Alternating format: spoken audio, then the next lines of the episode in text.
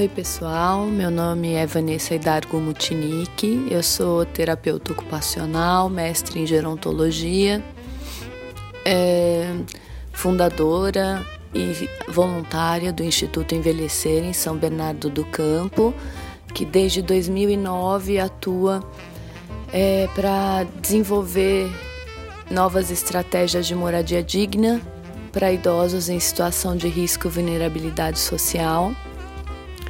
E sou proprietária e gestora do Centro Dia Passárgada, que fica na Aclimação, em São Paulo.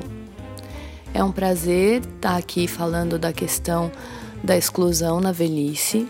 Acho isso um tema fundamental que mobiliza a minha energia ao longo de toda a minha trajetória profissional e é um propósito é, lidar com as questões da garantia de direitos das pessoas idosas, independente da sua condição. Então, identificar e desenvolver estratégias para minimizar a situação da exclusão é uma questão que me mobiliza em todas as minhas ações. Então, é muito bom poder estar aqui com essas pessoas que são referência nesse tema da exclusão, cada uma falando de uma situação específica da sua atuação e todo mundo junto podendo apontar situações de minimizar essa, essa exclusão, né, e de realmente acordar para que as pessoas identifiquem que em momentos muito sutis podem estar excluindo os idosos. Então, que nós possamos juntos é, discutir esse tema e abrir espaço para as pessoas começarem a pensar e identificar estratégias de minimizar a exclusão.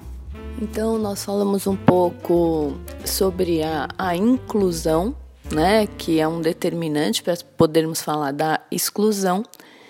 É, então, partindo desse princípio da inclusão, é muito importante é, quando nós entendemos é, o que, que ninguém inclui ninguém, né? que as pessoas se sentem ou não se sentem incluídas.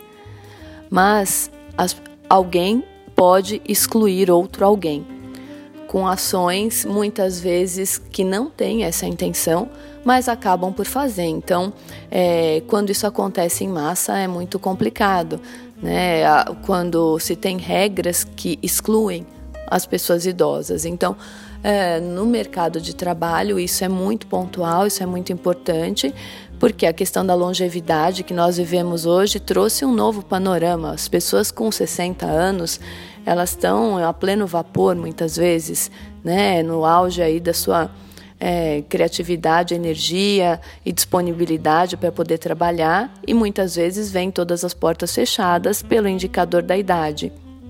Outras vezes podem não estar com todo esse gás, essa energia, mas têm a necessidade de continuar trabalhando porque estão é, tem um, um um futuro aí longo pela frente, né? E só contar com a questão da aposentadoria não é suficiente, tem condições de ter um novo aprendizado, de desenvolver novas habilidades e de se colocar no mercado de trabalho de uma outra forma. E para isso, muitas vezes precisam de um suporte, precisam de um apoio para desenvolver novas estratégias e se colocar no mercado de trabalho. Então, para isso, é, existem diversas estratégias diferentes hoje para lidar com essa questão da inclusão do idoso no mercado profissional. E as, as empresas estão começando a se abrir para isso e precisa que isso aconteça é, numa quantidade maior de vagas, né? E num entendimento de que os idosos têm condição de desenvolver atividades que já faziam antes ou que não faziam, que podem ter um novo aprendizado em relação à tecnologia. Tem idosos que estão começando a se alfabetizar após os 60 anos e isso abre um mundo imenso, né, para essas pessoas que antes não compreendiam muitas coisas e passam a compreender e também passam a estar mais aptos no mercado de trabalho.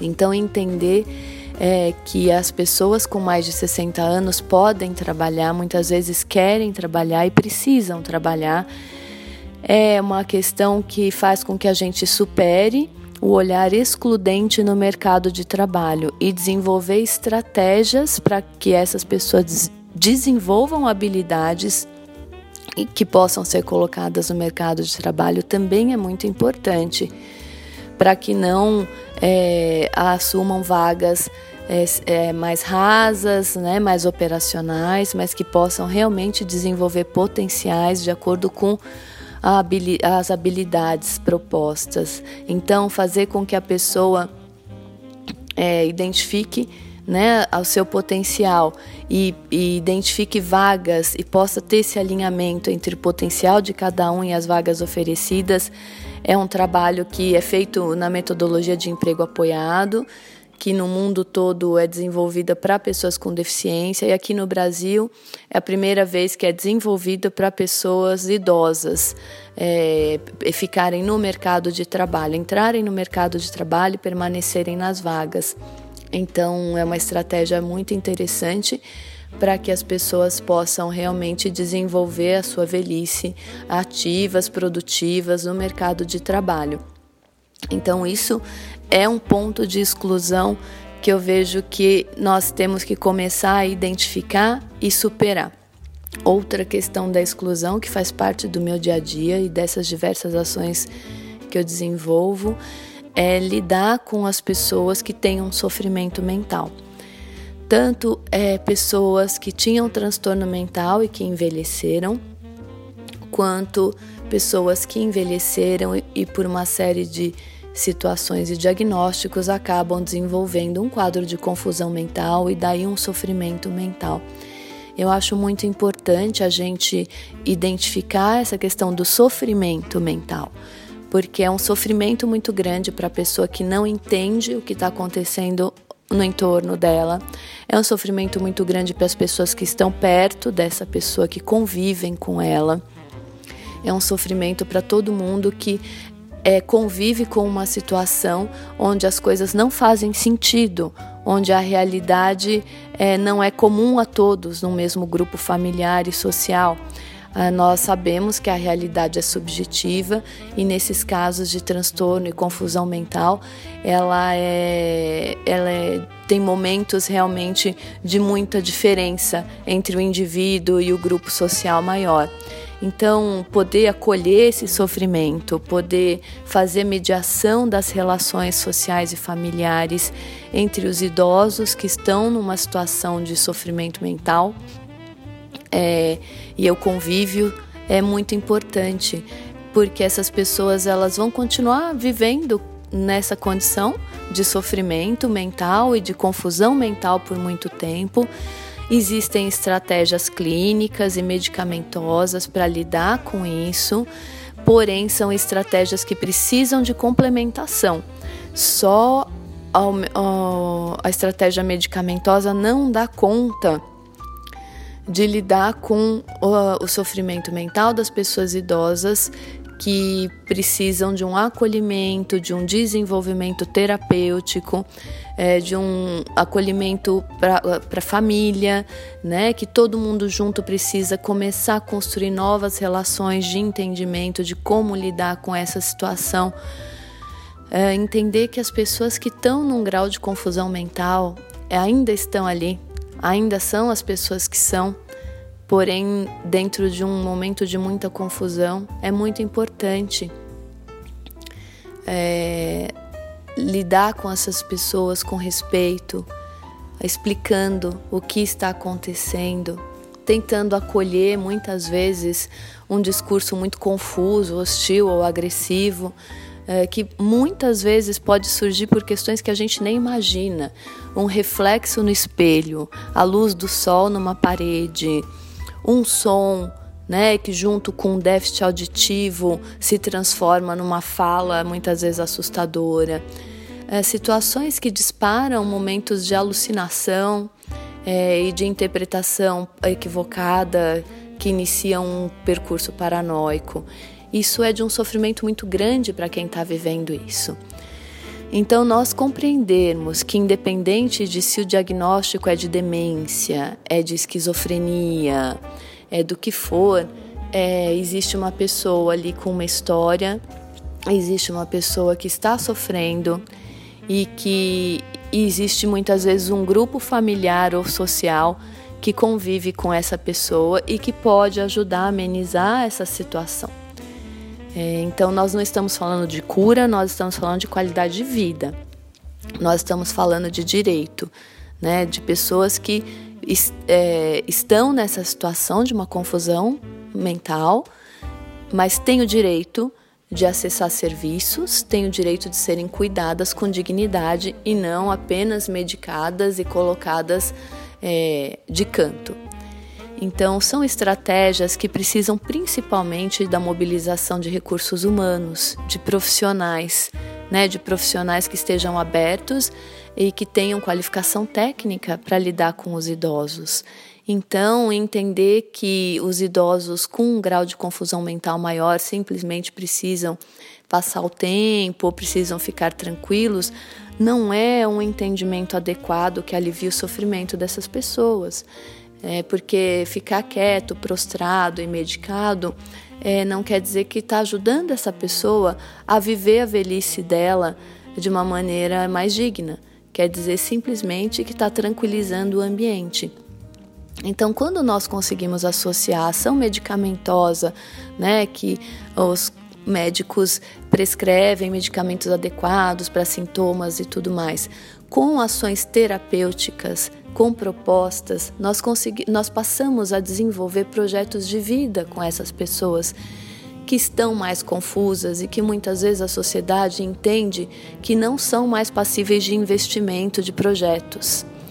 Então, é possível desenvolver projetos de vida, desenvolver rotina, né? desenvolver convivência com pessoas, sim, com transtorno mental e com um grau de confusão mental maior. É possível, sim, ajudar essas pessoas que vivem em um meio de alucinações e delírios a serem acolhidas quando isso for muito angustiante e até amenizarem esse quadro de delírios e alucinações. Então, quando nós identificamos estratégias para potencializar a identidade das pessoas, oferecer novos estímulos, ajudar essas pessoas a reorganizar informações que estão muito confusas na cabeça delas.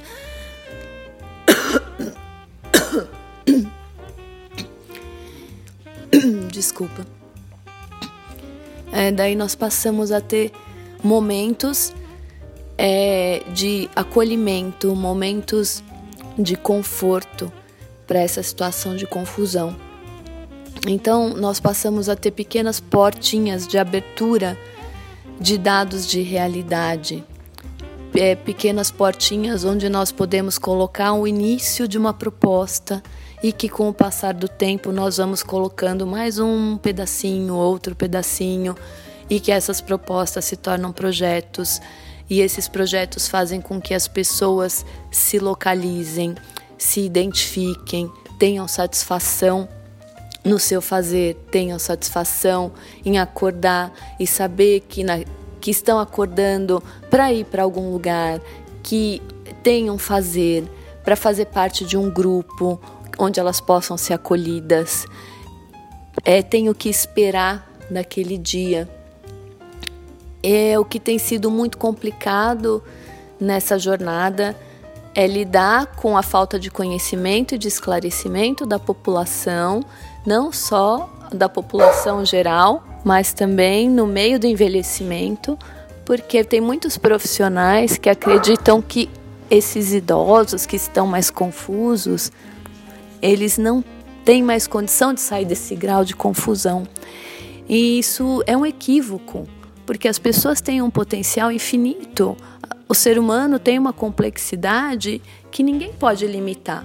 Então, os médicos, as pessoas da saúde têm o conhecimento das doenças, dos sinais e dos sintomas e do histórico de situações que já foram atendidas, mas não tem como determinar o que vai acontecer na vida de todo mundo. As pessoas elas podem ser passíveis de novos investimentos no seu dia a dia, de novas estratégias né? Então, quando as pessoas se abrem para entender que novas estratégias podem ter novos resultados e mesmo na demência e no transtorno mental, os idosos podem ter um outro prognóstico, podem ter qualidade de vida e desenvolver sim projetos. Então isso faz com que a gente passe a mudar o olhar para essa situação desses idosos. Então, esse é o pulo do gato para a gente deixar de criar exclusão e passar realmente a pensar em estratégias de inclusão. Quando nós nos abrimos para entender é, o que será que essa pessoa precisa de nós naquele dia, não de uma maneira generalizada, mas entender de fato o, qual é a necessidade dessa pessoa. E aí nós agirmos em cima da necessidade proposta. Muitas vezes a necessidade do profissional não é a necessidade que está sendo proposta pelo idoso que está confuso. Muitas vezes é uma necessidade que o profissional identifica pela questão técnica, por identificar a patologia, os sinais, os sintomas, e aí o profissional desenvolve uma ação, uma estratégia para lidar com a doença. Isso é louvável, isso é muito importante. Quando isso é alinhado a visão de desenvolver estratégias fundamentadas na necessidade que foi exposta e apresentada pelo idoso que está confuso, essas estratégias são potencializadas infinitamente, porque nós conseguimos trazer conforto e acolhimento para aquela necessidade que está sendo apresentada naquele momento e que está causando grande sofrimento. Então, aí nós estamos falando de duas linhas andando juntas para atender o sujeito. E daí o potencial de atenção é muito maior. E as pessoas geralmente respondem muito bem a isso. Então, no Instituto Envelhecer lá em São Bernardo, nós acabamos lidando muito mais com pessoas com um grau de confusão mental importante e com um nível de exclusão social muito grande. Muitas vezes são idosos que estavam morando em albergue, idosos moradores de rua e que estavam fora da rede de saúde mental ou que estavam sem o acolhimento é, da rede de envelhecimento, estavam totalmente invisíveis. Né? Então, o fato de encontrar essas pessoas e oferecer para elas uh, se, ela se elas gostariam de morar em uma casa, em um lugar onde elas acham que é o lugar que elas de deveriam morar, já é um primeiro passo para iniciar essa história de construção e resgate de identidade. Muitos desses idosos eh, não tinham nem certidão de nascimento, então nós tínhamos que fazer todo um alinhamento com o Ministério Público para encontrar alguma referência dessas pessoas. Quando não encontradas, dar entrada na certidão tardia para conseguir um, um documento para daí dar entrada no, no benefício financeiro, né? Para daí essas pessoas poderem é, passar a ter um papel de cidadãos e, e adquirir é, produtos, né? E acessar serviços. Então é uma construção social muito importante e que precisa estar alinhada com a construção na saúde, porque a partir do momento que essas pessoas têm esse acolhimento social, ela tem como acessar um serviço de saúde. Né? A gente constrói essas relações no território com as UBSs, né, ou com os postos de saúde, e esses idosos passam a ser vistos como sujeitos. Eles saem da invisibilidade né, e passam a ser vistos como sujeitos passíveis de atendimento clínico, passíveis de moradia. E na nossa experiência, em cerca de dois anos, essas pessoas elas se apropriam de fato das suas rotinas, das suas estratégias, sempre precisando de muito apoio. Nós não temos a ilusão de que esse apoio não é necessário precisam sim de equipe de cuidados, precisam de apoio social, precisam de construção territorial constante, mas passam realmente a ser sujeitos pertencentes a comunidades. E isso é muito gratificante quando essas pessoas identificam que realmente estão no lugar eh, de moradia delas, fazem parte daquele bairro, daquele grupo que frequenta aquela é, instituição religiosa, que frequenta aquele mercadinho, né, que tem apoio para ir ao médico, para ir em consulta e muitas vezes nós precisamos fazer a mediação desse atendimento nas consultas para que os profissionais de saúde entendam que aquela pessoa, mesmo confusa, ela está presente, está ali. Então, muitas vezes nós temos que ser a voz dessas pessoas nas consultas. Então, essa construção é muito importante ela veio muito fundamentada é, no modelo das residências terapêuticas da saúde mental, porém a, é, é, o público trabalhado só precisam que sejam idosos, eles não precisam ter transtorno mental ou vínculo com uma instituição psiquiátrica, precisam ser idosos nessa situação de risco e vulnerabilidade social e que aceitem dividir um local de moradia, uma casa, um local de moradia com outras quatro ou cinco pessoas para compartilhar as despesas, para compartilhar suas rotinas. Então, é um projeto que chama Moradia Compartilhada e que não é um projeto simples nem fácil de desenvolver, mas é um projeto de muito sucesso né? É, situações em que nós ficamos acompanhando uma idosa que morava há 30 anos numa calçada em São Paulo e que hoje mora numa casinha na Vila Mariana. É, nós passamos dois anos acompanhando essa idosa na calçada, convencendo ela a, a se abrir para uma proposta de moradia. Quando ela aceitou, então nós iniciamos todo o processo com ela e hoje ela faz parte da rede de saúde mental, ela vive sozinha, ela faz a gestão das suas atividades, ela recebe o seu benefício, é uma pessoa querida no ambiente onde mora, né? e que tem 78 anos e tem uma saúde muito boa, mas que estava é, ali invisível numa calçada, né, dentro do seu quadro ali de transtorno mental, sem acessar os serviços, os, os direitos dela. Então a gente vê que estratégias é, sociais alinhadas às estratégias de saúde tiram os idosos que estão num sofrimento mental dessa condição de exclusão e trazem essas pessoas para uma participação na sociedade. Nós não estamos falando que essas pessoas deixaram de ter seu transtorno mental, mas nós estamos falando que com esse apoio as pessoas elas passam a conviver, elas passam a existir, a desenvolver rotina, a ter desejos novamente, a se organizarem. Então são estratégias que tratam é, os sujeitos da maneira como eles são e como eles podem estar, sem idealizar, né? Sem idealizar que aquela pessoa do dia para a noite ela vai virar outra pessoa que ela não é. Então, que nós tenhamos serviços e estratégias que ofereçam essas propostas para os idosos que têm um quadro de demência, de transtorno mental, que eles possam ser novamente vistos como pessoas passíveis de investimento e não pessoas que recebem um diagnóstico de Alzheimer ou de determinada outra demência e que simplesmente falam: bom, é assim, essa pessoa vai degenerar até realmente não ter mais condições e pronto, e acabou. Nós não sabemos o potencial das pessoas. Então, nós vemos na prática desenvolvendo essas ações terapêuticas estratégicas em ambiente social. Isso é importante, que essas pessoas que têm um grau de confusão maior, mental maior, elas possam estar em ambientes sociais, em convívio social e não apenas em ambiente clínico.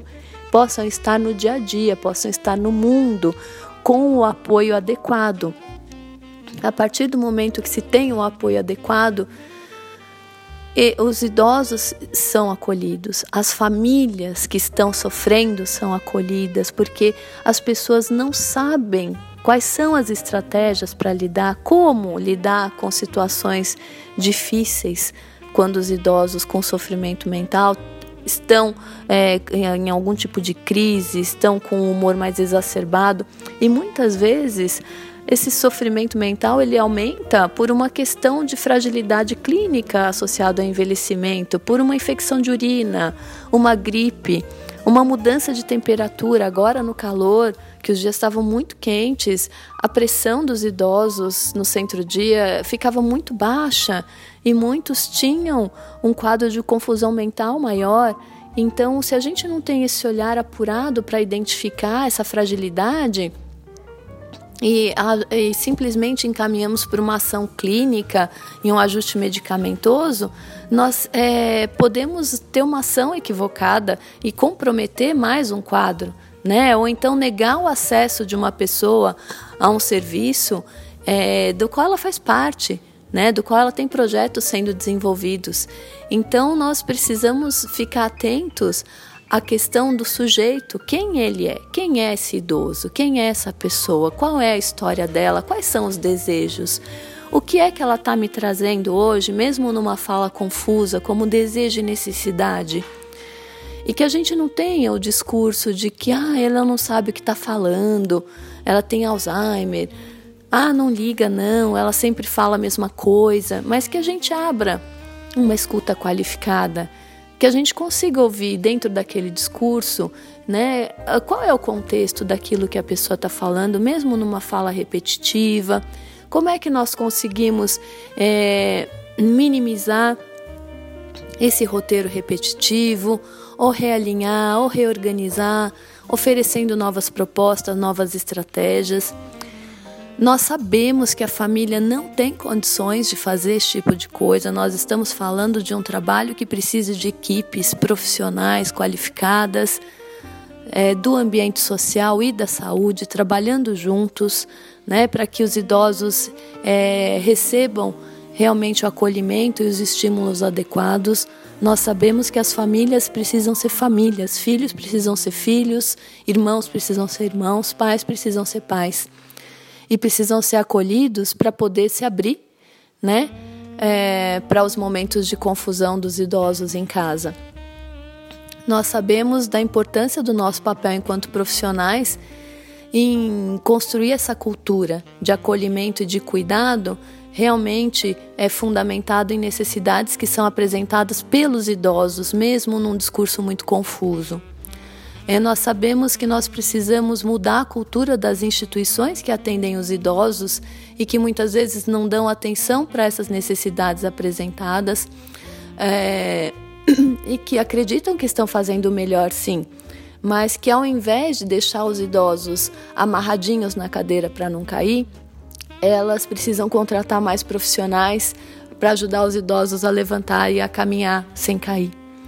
É, nós sabemos que é uma questão de gestão, que é uma questão econômica importante, investir no cuidado qualificado, mas que também é uma questão de capacitação, de formação que precisa ser revista, para que nós, enquanto profissionais, não propaguemos uma cultura equivocada de que os idosos que estão mais confusos não têm condições de conviver em ambiente social.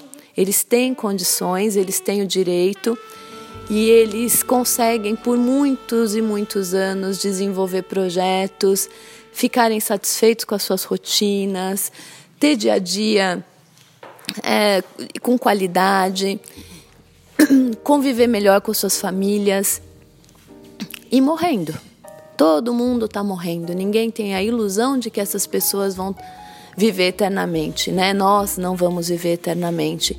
Então, é, esse alinhamento de propostas éticas, qualitativas e respeitosas é, são estratégias fundamentais para a gente falar um pouco de como lidar com a, as velhices excluídas, como passar a lidar com velhices incluídas, né? Realmente escutando os idosos, percebendo os idosos é, identificando junto com eles as necessidades das rotinas diárias deles, para além das necessidades diagnósticas, e, e identificando possibilidades de alinhamento é, dos serviços sociais e de saúde para melhorar a qualidade de vida dessas pessoas, identificando que essas pessoas podem surpreender a cada momento e que a gente nunca se feche para ser surpreendido. Então, que nós possamos, é, de fato, abrir a nossa escuta, abrir a nossa cabeça, né?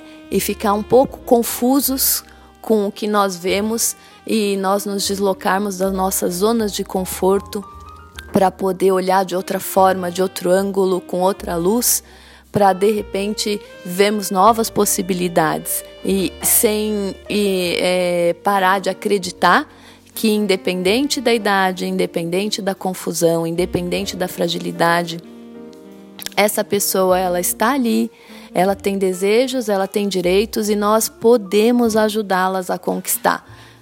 A cada dia um direito, a cada dia um desejo, até o finalzinho. E que esse finalzinho seja muito digno e que seja sempre muito acolhido.